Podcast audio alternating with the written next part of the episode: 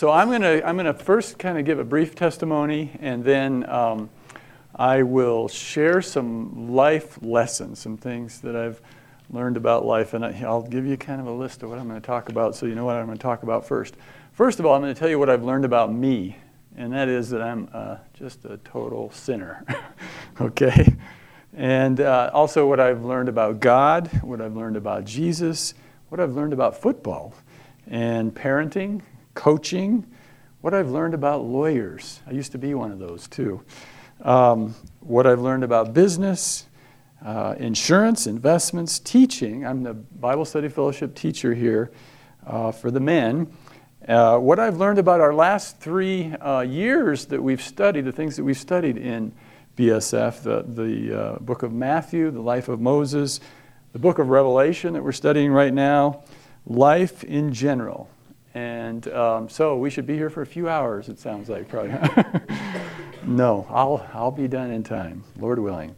So, first of all, just a little bit about me. And as I said, my, uh, my credentials are I am a sinner saved by grace, and I am a total goofball. I was uh, born, as you heard here in Bozeman, raised in Cheyenne, Wyoming. My parents are both from Havre, Montana. My dad came here to play football. My mom went to the Grizzlies to be a cheerleader. So, a Bobcat father and a Grizzly mom, but they ended up getting married.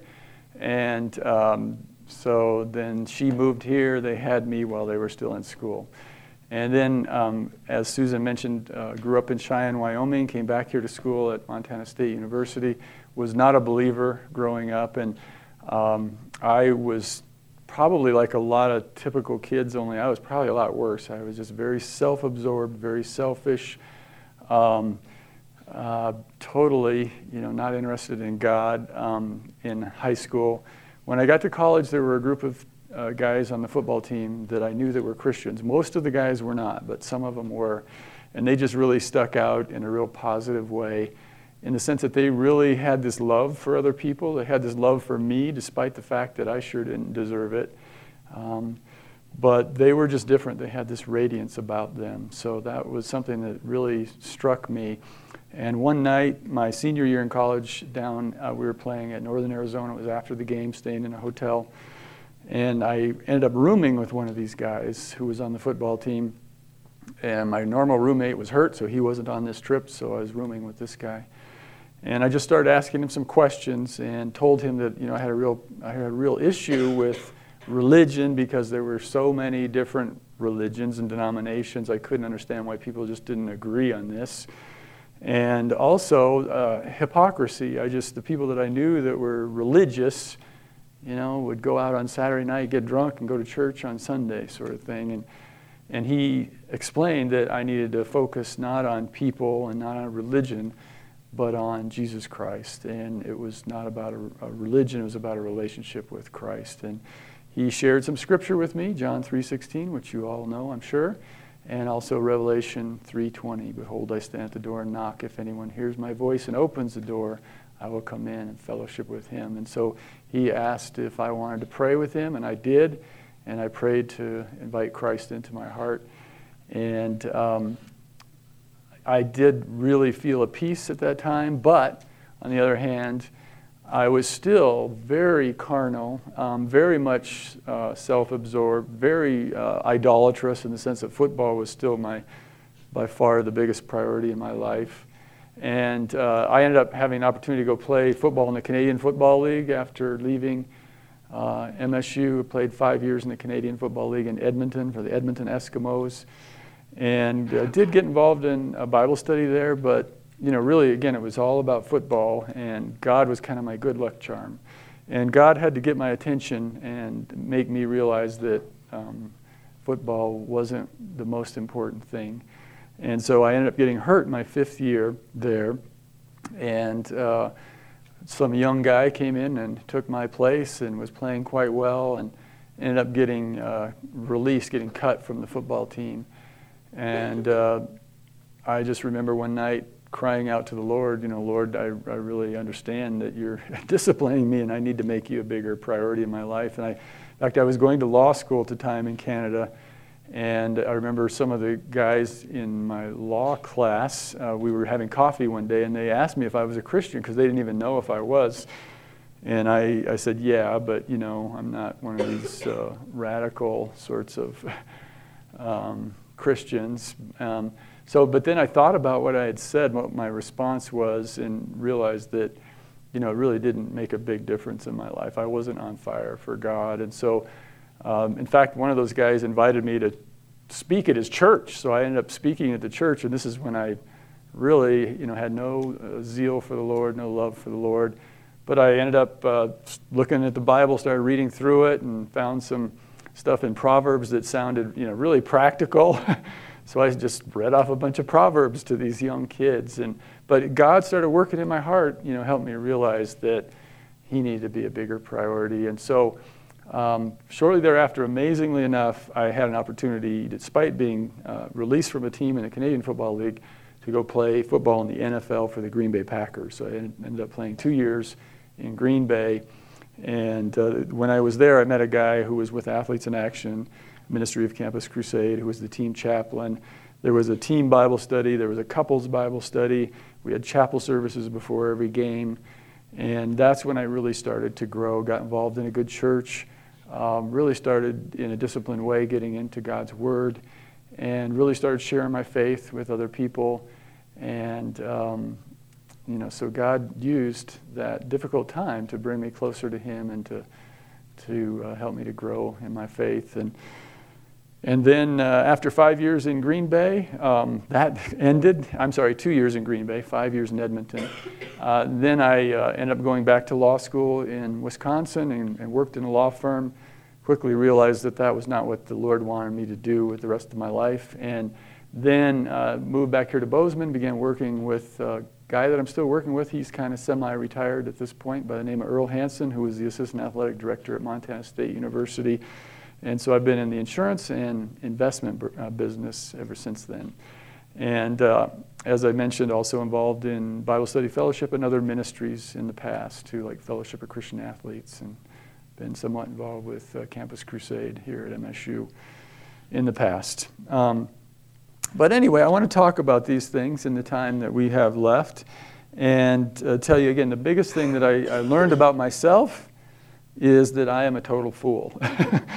and uh, I, I'm a goofball that needs to learn the hard way, like probably a lot of you. And I just thank the Lord for Romans 3:23, which says, "For all have sinned and fall short of the glory of God, and are all are justified freely by His grace through the redemption that came by Christ Jesus. So apart from Christ, I'm a total fool, and I'm just so thankful for what He did. And um, the biggest thing I've learned about God is that He is totally sovereign. He's in control. And Romans 8:28 is really uh, have you know a, a key verse in my life that all things do work together for good for those who love God and are called according to His purpose. And He's shown me that over and over again. And so he is sovereign, he is good, he is omnipotent, he's omnipresent, he's omniscient, he's just, he's holy, but his grace is amazing. And uh, my dad is a, is a great example of that. My dad and I, we, um, there was a time in my life where I literally wanted to kill my dad because he had gone through this midlife crisis. He was cheating on my mom. My mom confided in me and uh, I, I literally hated him, and that, you know, I kind of rebelled as a result of that. And, um, but two weeks before he died, he just died a couple years ago, um, I got a chance to share with him. And he had cancer, and among other things, had a whole bunch of things going on. But two weeks before he died, um, I asked him if he was ready. Uh, and he had changed a lot since then. He, he had he and my mom's relationship was a lot better. But I asked him if he was ready to go uh, go home to meet the Lord, and he said, "Well." Um, you know, I know that God is never going to forgive me for some of the sins that I committed. And um, so I read some passages in, in Romans, in Romans 5, and, and the one that kind of stuck out to him was Romans 5 8. But God demonstrates his own love for us in this while we were still sinners, Christ died for us. And he asked me to repeat it. And then I ended up playing it on my iPhone too.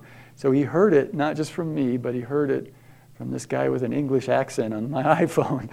But um, anyway, so that made a difference. And I said, Well, do you want to pray to receive Christ? And he said, Yes, he did. And so he prayed. He prayed that prayer. And uh, so little did I know that the next week my daughter came down to Arizona where he was. I had to go back to Bozeman. Um, and he, she came to visit him. She was not walking with the Lord at that time. She, you know, she talked the talk, but she wasn't walking the walk.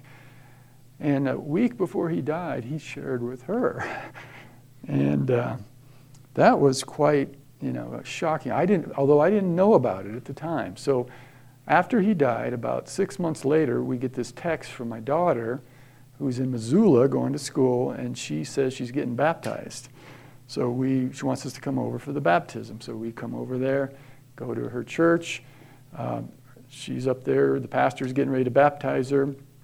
Um, she gives her testimony, um, which she says that her, sorry, her grandfather told her that she needed to not waste her life, but she needed to be totally committed to God, and because um, he had wasted his whole life until two weeks before he died. So she uh, prayed to commit her life to Christ at that point and eventually, like I said, became uh, uh, was baptized later, and uh, gave her testimony. And then the pastor, uh, right before she was going to be baptized, asked if I wanted to do it. So I got a chance to baptize her, which was really cool.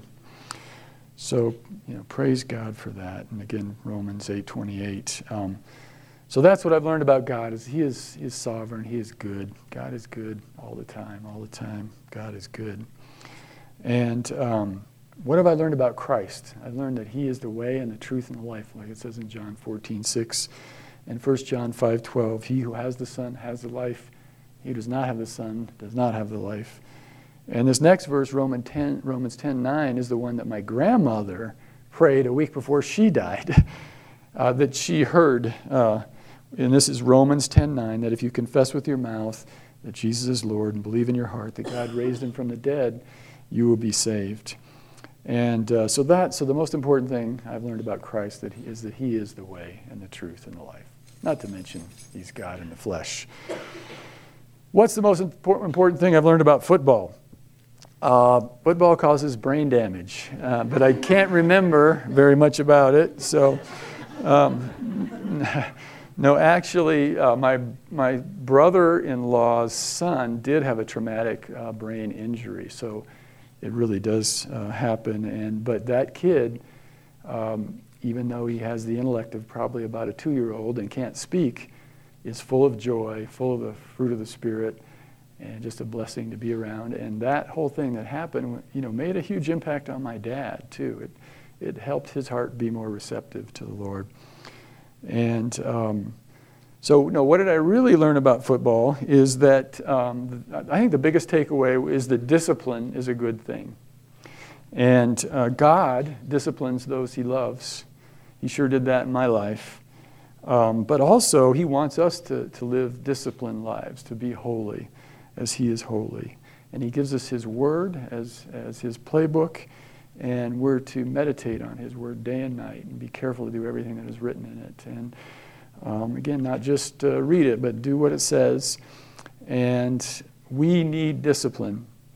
Uh, we need discipline in the area of purity, discipline in terms of what we put into our minds, discipline uh, as far as what we say, discipline of work, discipline of perseverance, discipline, discipline in many other areas. But the big thing, the big takeaway here is what football taught me is that discipline is a good thing. That it's important to be disciplined and organized and and God does discipline those he loves. What's the biggest thing that I've learned about marriage that you need to know? Um, apologize and appreciate your spouse.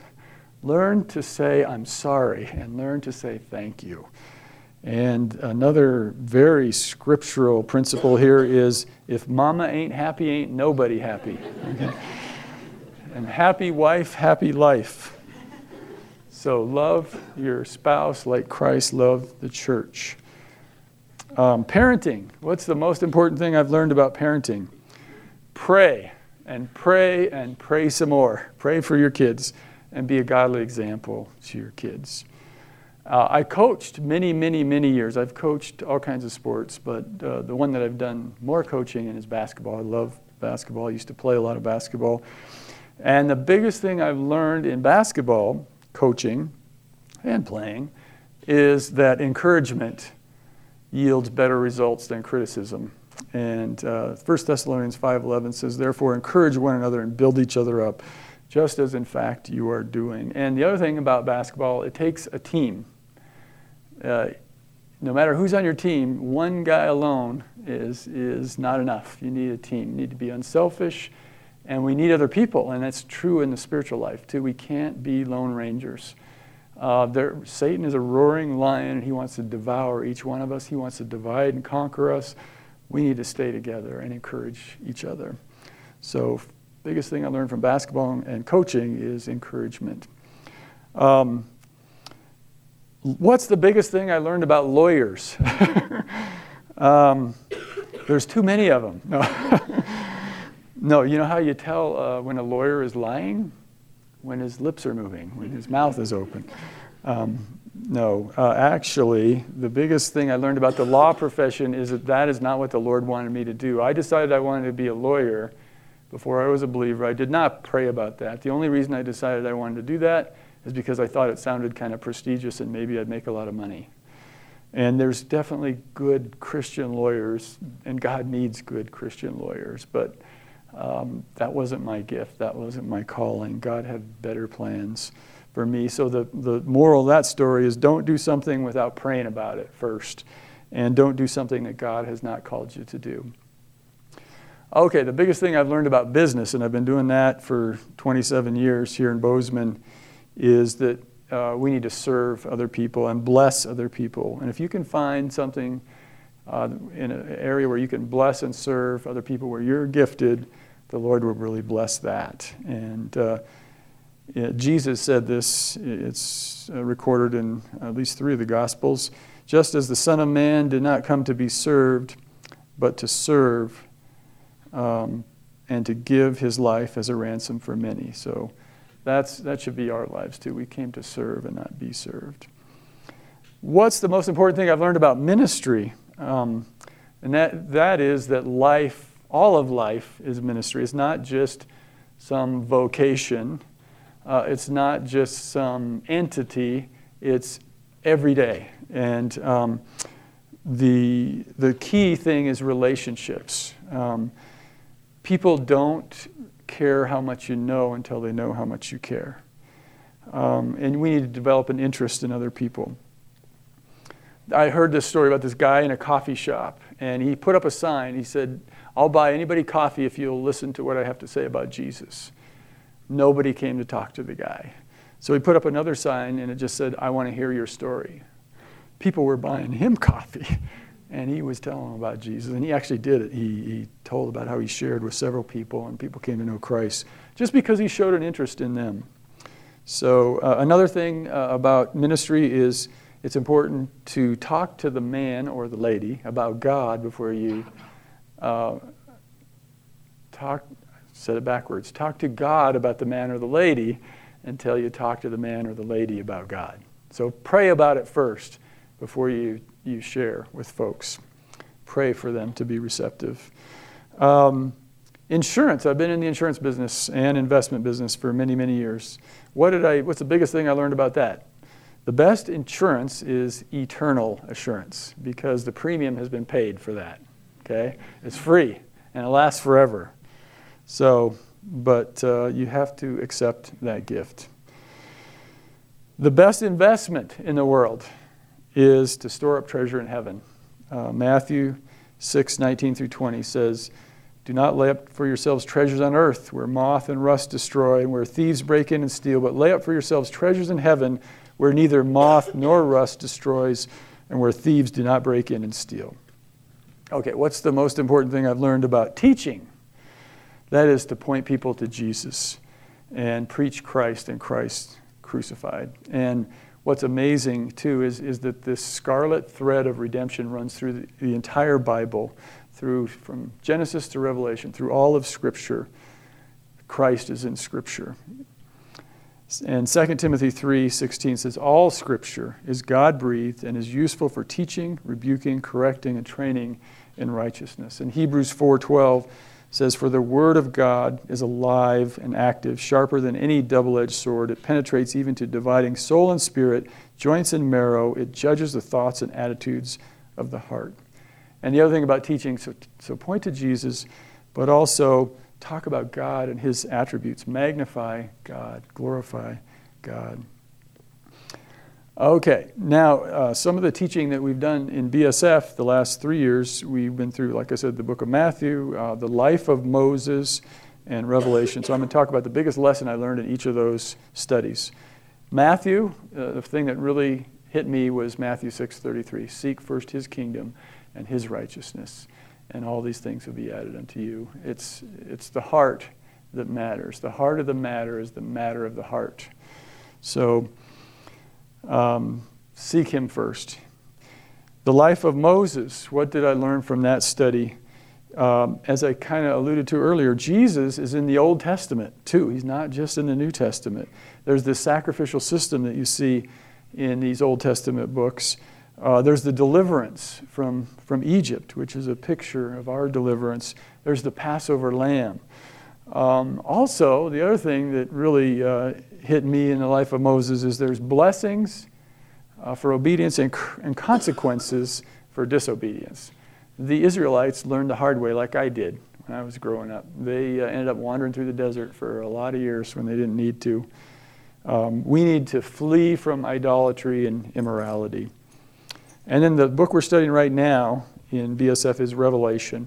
And the kind of the key verse for, for me has been chapter 1, verse 3, where it says, Blessed is the one who reads aloud the words of this prophecy, and blessed are those who hear it and take to heart what is written in it, because the time is near. So it's not about, you know, which, which theory of the timing of the rapture is, is the most correct theory even though I definitely have strong opinions on that. But the most important thing is to take to heart what God's word says and uh, not be so caught up in, in the timing and all the, the details, but to keep our eyes focused on Jesus and take to heart what is written and, and be ready because the time is near and God wins. God wins. He's coming back and we have hope and, and He is worthy of our worship. Um, the most important thing I've learned about life in general is we only get one of them. And uh, we don't want to waste it. And Bill Curtis, who's sitting right back there, a lot of you guys know Bill. Bill's key verse, verses, 1 Thessalonians 5 16 through 18. Rejoice always, pray continually, give thanks in all circumstances. Uh, he has not wasted his life.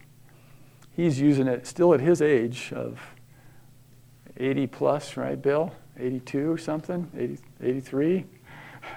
He's still serving the Lord. Uh, and, and, it's such a blessing, such an, encouragement. And so I just praise God for him. I thank you for him. He's just such a prayer warrior, too. There's this poem written by C.T. Studd that says, Only one life twill soon be past, only what's done for Christ will last. So Bill's a great example, and we need to be a godly example like him. We need to have the humility of Christ like he does and keep our eyes on the cross like he does, to fix our eyes on Christ. And so I just want to read this last passage as we close here. And uh, keep in mind, you know, tomorrow is Good Friday, and Sunday is Easter Sunday. And so just think about this as we're reading through this. Do nothing, this is from Philippians 2 starting verse 3 Do nothing out of selfish ambition or vain conceit.